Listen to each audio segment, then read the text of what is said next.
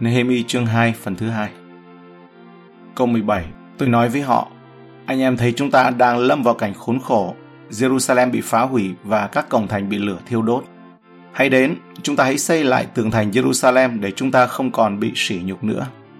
Nehemi đi gặp các nhà lãnh đạo Jerusalem. Người dân và các nhà lãnh đạo của Jerusalem không ngồi yên chờ đợi một anh hùng xây dựng lại bức tường của họ. Có lẽ họ đã chấp nhận rằng đó là một công việc bất khả thi. Dường như không ai có thể giải quyết được vấn đề đã 100 năm tuổi. Nhiều năm trước, khi ai đó cố gắng, kẻ thù chỉ đơn giản là ngăn cản họ, vì vậy họ đã sống với nó. Câu 18 Tôi cũng thuật cho họ thế nào bàn tay nhân lành của Đức Chúa Trời đã giúp đỡ tôi và các lời vua đã nói với tôi. Bây giờ, khi Nehemi đến và giải thích tầm nhìn và khải tượng của ông về việc xây dựng lại các bức tường cho những người lãnh đạo thành phố, thì cuộc họp có tầm quan trọng to lớn. Nehemi không thể tự mình thực hiện công việc và ông sẽ gặp rất nhiều rắc rối nếu các nhà lãnh đạo không hỗ trợ ông. Chắc chắn đây là điều mà Nehemi đã cầu nguyện rất nhiều. Có lẽ ông đã cầu nguyện điều gì đó giống như thế này. Hỡi Đức Giê-hô-va, xin hãy chuẩn bị tấm lòng của những người lãnh đạo Jerusalem để hỗ trợ cho công việc này mà Ngài đã kêu gọi con làm. Hãy để cho họ thấy rằng con không lên án hay là chỉ trích họ mà đến để giúp đỡ họ. Hãy cho con những lời thích hợp để nói và nói trước với họ về công việc này mà Ngài đã kêu gọi con làm. Câu 17 Chúng ta đang lâm vào cảnh khốn khổ. Nehemi đã khôn ngoan tiếp cận các nhà lãnh đạo của Jerusalem và ông buộc phải làm như vậy. Để hoàn thành bất kỳ khải tượng hoặc mục tiêu nào, hoặc ít nhất là khải tượng hoặc mục tiêu tầm cỡ của Chúa, sẽ có những người nhất định cần thiết để hoàn thành mục tiêu. Bạn phải có sự giúp đỡ của họ. Cách tiếp cận khôn ngoan của Nehemi cho chúng ta một tấm gương để noi theo. Một cách khôn ngoan, Nehemi đã yêu cầu họ chú ý đến điều hiển nhiên.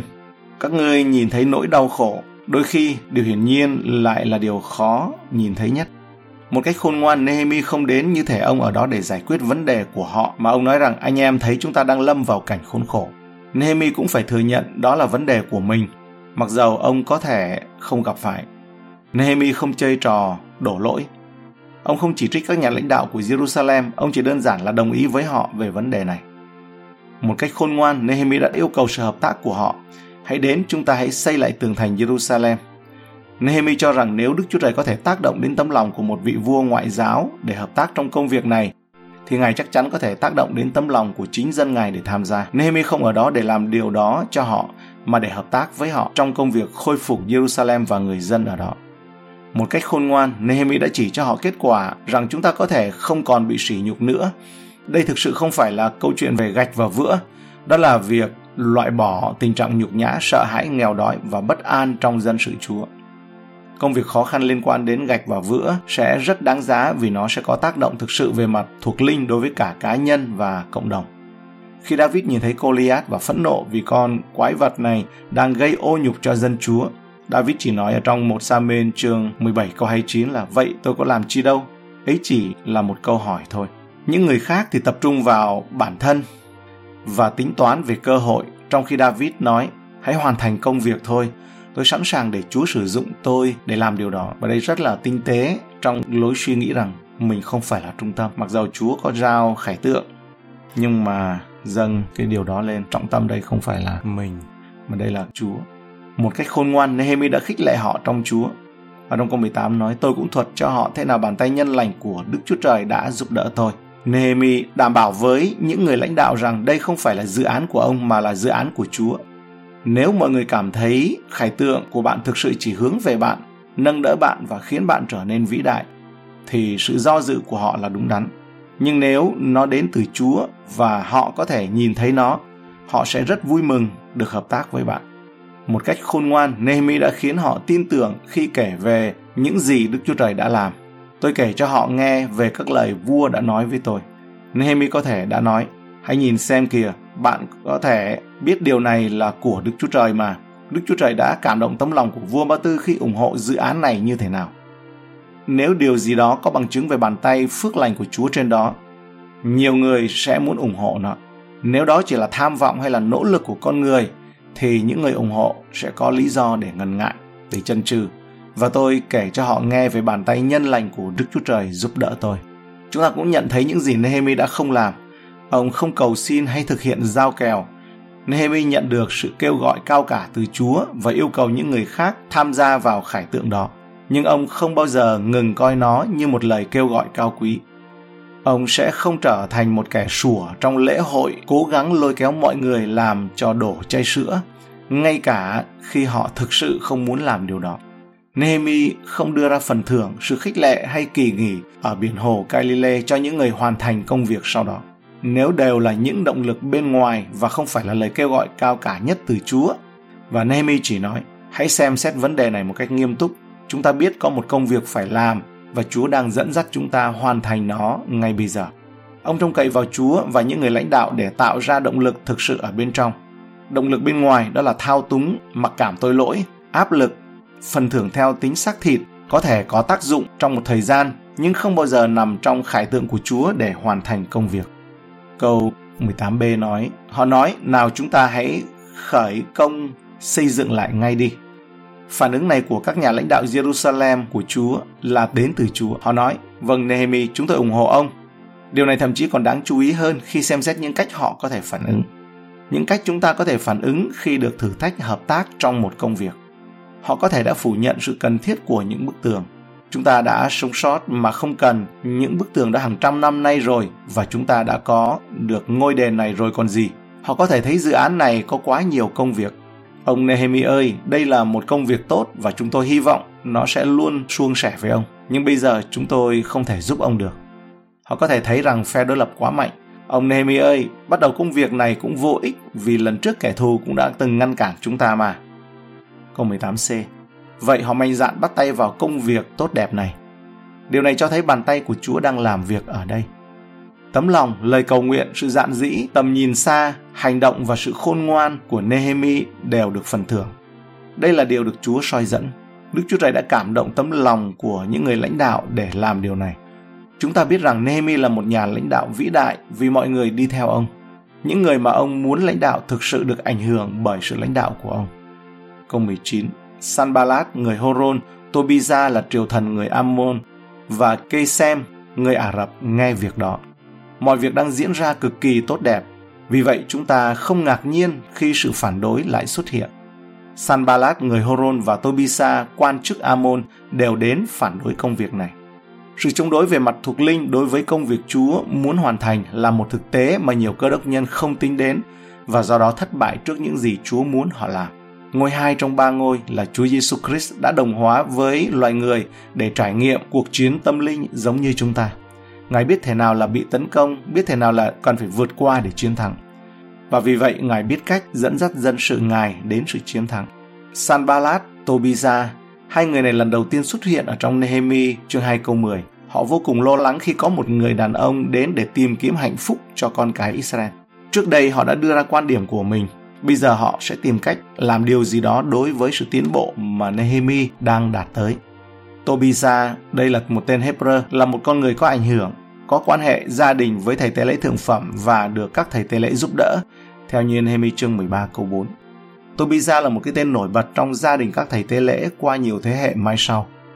Cái tên Tobisa có nghĩa là Đức giê va tốt lành. Một cái tên như vậy mà dành cho một người từng chống đối công việc của Đức Chúa Trời là lạ lùng lắm. Sanballat được kết hôn với các gia đình thầy tế lễ, Nehemi chương 13 câu 28. Một tài liệu cổ xưa từ thời kỳ này gọi Sanballat là thống đốc Samari, người Horon. Điều này có thể có nghĩa là Sanballat có quan hệ với Moab. Esai chương 15 câu 5 và Jeremy chương 48 câu 3 đến câu 5 có đề cập đến Horonaim là một địa điểm ở Moab. Những người này là người Hebrew, là anh em của Nehemi và công dân Jerusalem. Chúng ta có thể đã nghĩ rằng họ sẽ ủng hộ công việc của ông, nhưng thực tế không phải như vậy. Sự phản đối luôn khó khăn, nhưng khi đến từ trong vòng anh em thì lại xen lẫn nỗi đau bị phản bội. Kinh Thánh nói rõ ràng rằng chúng ta cũng có kẻ thù và đối thủ, nhưng chủ yếu những người đó là kẻ thù thuộc linh. Vì chúng ta chiến đấu không phải với thịt và huyết mà là chống lại các chủ quyền cùng các thế lực cùng vua chúa của thế gian mờ tối này cùng các thần dữ ở các miền trên trời vậy. Ephesos chương 6 câu 12 Tuy nhiên, chúng ta cũng nhận ra rằng những cuộc tấn công từ kẻ thù thuộc linh có thể đến từ con người bằng xương, bằng thịt. Matthew chương 16 câu 23 Chúa Giêsu xây lại mà phán với phi rơ rằng Ớ Satan hãy lui ra đằng sau ta, ngươi làm gương xấu cho ta, vì ngươi chẳng nghĩ đến việc Đức Chúa Trời song nghĩ đến việc người ta.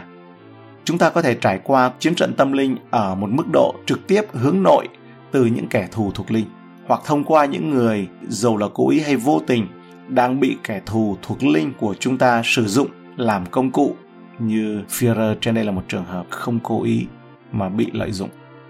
Câu 19b thì chế giễu và cười nhạo chúng tôi. Chúng nói rằng các ngươi làm gì đấy, các ngươi muốn phản nghịch sao? Sanballat và Tobiza tỏ ra khinh bỉ khi tấn công. Họ muốn Nehemi cảm thấy bị chế giễu, ngu dại và ngốc nghếch.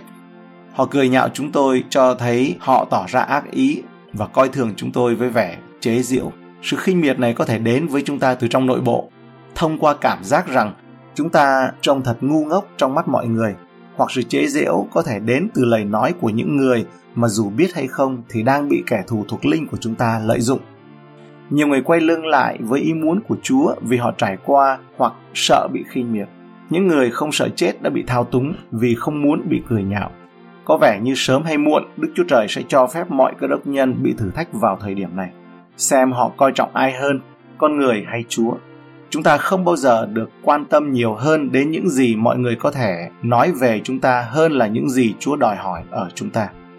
Cách Sambalat và Tobiza sử dụng tiếng cười và sự khinh miệt làm vũ khí chống lại công việc của Đức Chúa Trời cũng khiến chúng ta phải suy gẫm về cách sử dụng tính hài hước của chính mình.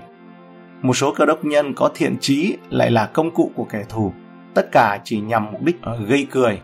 Bạn sẽ nổi dậy chống lại nhà vua. Câu hỏi này cho thấy Sanballat và Tobiza có cái nhìn thấp về thẩm quyền của Đức Chúa Trời. Câu hỏi của họ cho thấy họ coi vua Ba Tư là người có quyền lực cao nhất trong xứ.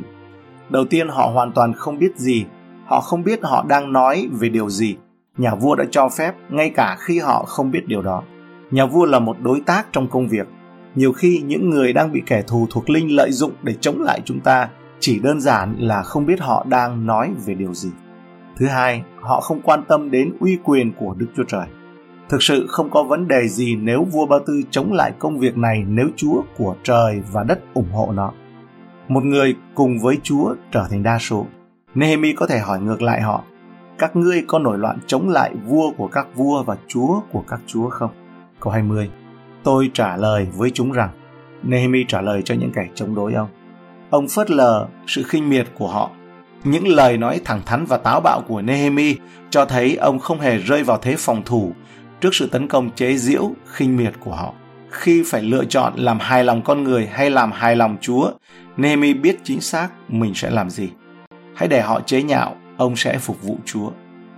Bản dịch mới có, có thêm chữ là và bảo họ rằng Nehemi không trả lời từng điểm một. Ông không đưa ra tài liệu chứng minh sự ủng hộ của nhà vua đối với dự án nếu ông làm vậy Sanballat và Tobiza sẽ khẳng định đó là sự giả mạo hoặc sẽ đưa ra một phản đối khác Nehemi biết rằng những tấm lòng từ chối bị thuyết phục sẽ không bao giờ chịu khuất phục. Câu 20b Đức Chúa Trời của các tầng trời sẽ giúp chúng tôi thành công. Thay vào đó, Nehemi tuyên bố ông tin cậy nơi Đức Chúa Trời. Sẽ không có vấn đề gì nếu các ngươi chống lại chúng ta. Công việc của Chúa sẽ thành công. Nehemi không trì hoãn công việc trong khi nhóm ứng phó với khủng hoảng, quyết định cách tốt nhất để trả lời Sanballat và Tobisa. Ông sẽ không để họ đánh lạc hướng ông. Ông có việc phải làm và ông sẽ làm điều đó. Nếu bạn cho phép kẻ thù khiến bạn dừng những việc bạn nên làm và dành toàn bộ sự chú ý cho chúng thì kẻ thù của bạn đã chiến thắng. Chúa sẽ giúp chúng tôi thành công. Có một chút giản dĩ, thánh thiện ở trong câu trả lời của Nehemi. Ngươi có thể cố gắng chặn công việc của chúng ta, nhưng các ngươi sẽ không thành công. Chúa của chúng ta, Ngài không ở cùng các ngươi.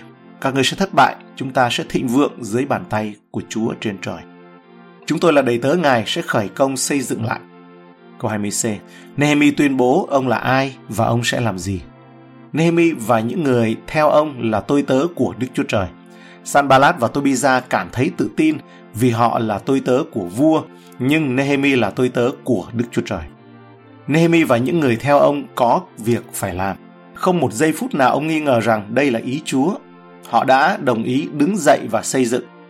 Và họ sẽ làm điều đó. Nehemi chương 2 câu 18 Khi đối mặt với kẻ thù, chúng ta phải luôn ghi nhớ mình là ai và nên làm gì không nhận ra những sự thật này sẽ luôn dẫn đến thất bại đây chính xác là những điều kẻ thù thuộc linh của chúng ta muốn chúng ta quên đi Vì vậy, thật tốt khi Nehemi chỉ nói một cách đơn giản rằng chúng tôi, những tôi tớ của Ngài sẽ trỗi dậy và xây dựng. Câu 20D Nhưng các ông thì không có phần hoặc có quyền lưu dấu gì ở Jerusalem cả. Nehemi tuyên bố sự thật về kẻ thù của mình. Ông có thể sinh ra làm người Hebrew, họ có thể là công dân hợp pháp của Jerusalem, họ có thể sở hữu tài sản trong thành phố, nhưng tấm lòng của họ cho thấy họ không có di sản, quyền lợi hay đài tưởng niệm nào trong thành của Đức Chúa Trời.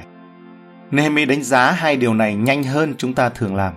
Ông biết chúng không dành cho ông, không dành cho Jerusalem hay dành cho Chúa, mặc dầu chúng có thể đã tuyên bố như vậy. Như thể Nehemi đã nói, các ông không thuộc về nơi này. Chúa đang làm một công việc vĩ đại và các ông không muốn trở thành một phần trong đó. Hãy cứ tiếp tục đi. Chúng ta có thể nói điều tương tự với kẻ thù thuộc linh của mình. Các ngươi không có di sản, quyền lợi hay đài tưởng niệm nào trong ta. Ta thuộc về Chúa Giêsu Christ. Các ngươi không thuộc về nơi này, cho dù các ngươi có thể tiếp tục nhưng ta sẽ không đi đâu cả. Sự phản đối này không tan biến ngay lập tức. Chúng ta thường ước rằng nếu chúng ta làm đúng mọi việc như Nehemi đã làm ở đây thì sự chống đối sẽ biến mất, nhưng nó đã không. Hai người này phản đối công việc suốt chặng đường cho đến khi nó hoàn thành. Nhưng chúng đã không ngăn cản nó được. Công việc của Chúa đã hoàn thành và chúng đã được chứng minh là hoàn toàn sai lầm.